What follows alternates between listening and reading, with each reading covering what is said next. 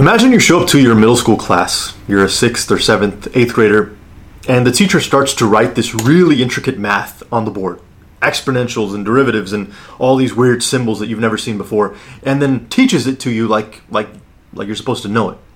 You're going to struggle understanding that and doing the math because you were never taught that math. You've never progressed up into it. You're just thrown into it and also, the tests that you face in middle school are going to be different than the ones you face in high school and then the ones you face in college. There's a progression that you have to go through as you grow and as you mature and as you learn more about whatever subject it may be. That's the same case that I've seen when it comes to our temptations, especially with lust, sexual temptations, and even the trials, trials of our life on a general sense. There's a progression involved. And what I mean by this is, Things that used to tempt you 10 years ago might not tempt you again today. I would say they shouldn't because we're growing, we're maturing, we're getting better. And in the same way, what tempts you today might not be tempting in five or 10 years.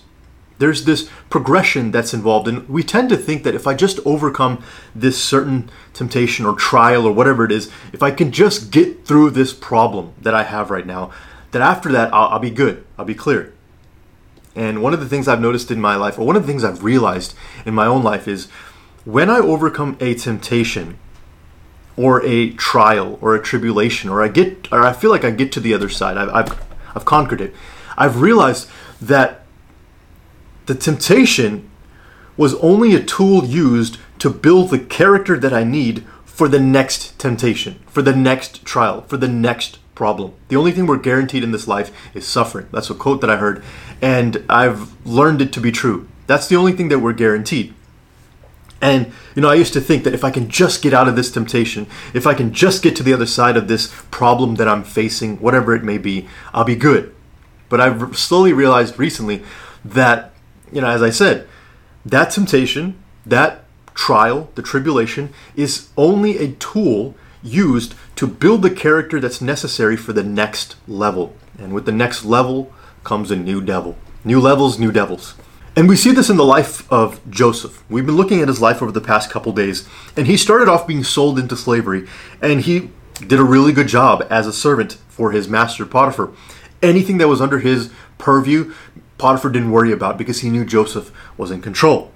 Then Potiphar's wife comes and tries to tempt him to sleep with her, and he repeatedly says no, no, no, and then he runs. When when the temptation gets really strong and she really comes onto him, he runs. And in the process of that, she accuses him of rape. Now, what does Joseph get for repeatedly saying no to temptation? What does he get for putting God first and telling this woman, no, I'm not going to do this thing and profane the name of my God. I am not going to cave into this temptation. What does he get for all of his troubles? Prison time.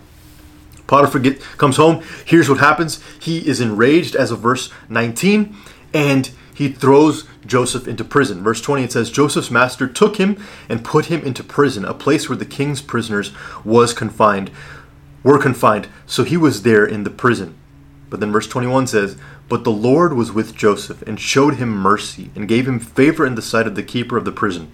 The keeper of the prison committed all the prisoners that were in the prison to the charge of Joseph. So whatever they did, he was the one responsible for it. The keeper of the prison did not concern himself with anything that was under Joseph's charge because the Lord was with him, and whatever he did, the Lord made to prosper.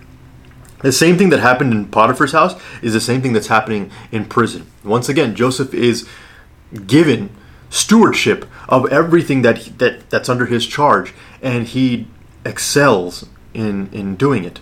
But my point here is even when he overcame the temptation, his victory for temptation, overcoming temptation and faithfulness to God, didn't result in an immediate reward.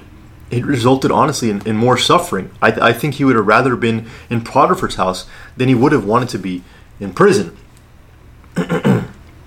but well, as we see in verse 21, the Lord was still with him and showed him mercy and gave him favor in the sight of the keeper of the prison. As we are going through this journey to overcome lust and sexual temptations, we have to really realize that there are good and bad days, but this is a struggle. And it's not something that we can overcome in one day.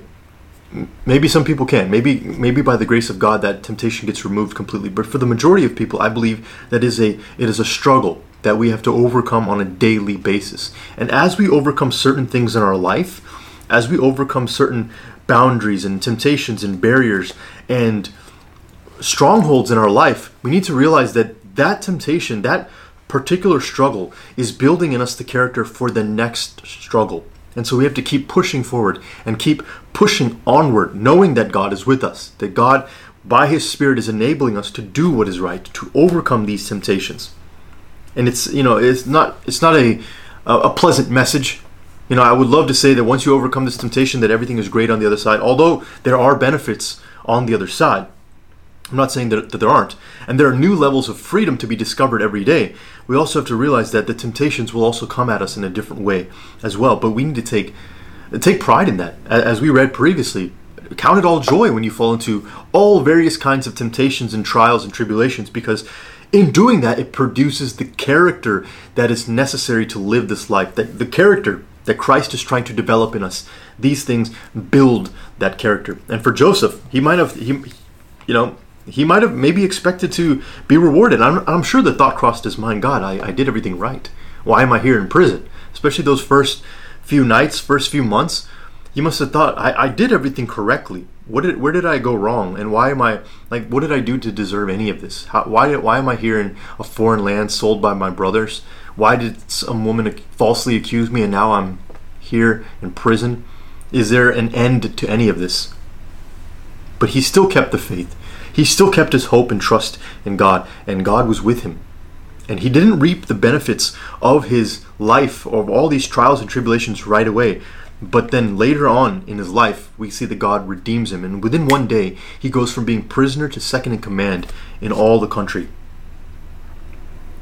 My main point is this as we are going through this struggle, let's let's have this mindset of constantly striving forward, knowing that once we overcome one level, of temptation, let's prepare for the next one and let's just keep overcoming and overcoming. And then as we do, we will start to grow in character. We will start to reap the benefits of knowing that Christ is working in us, that we are slowly becoming molded and chiseled into the character that God is trying to build in us.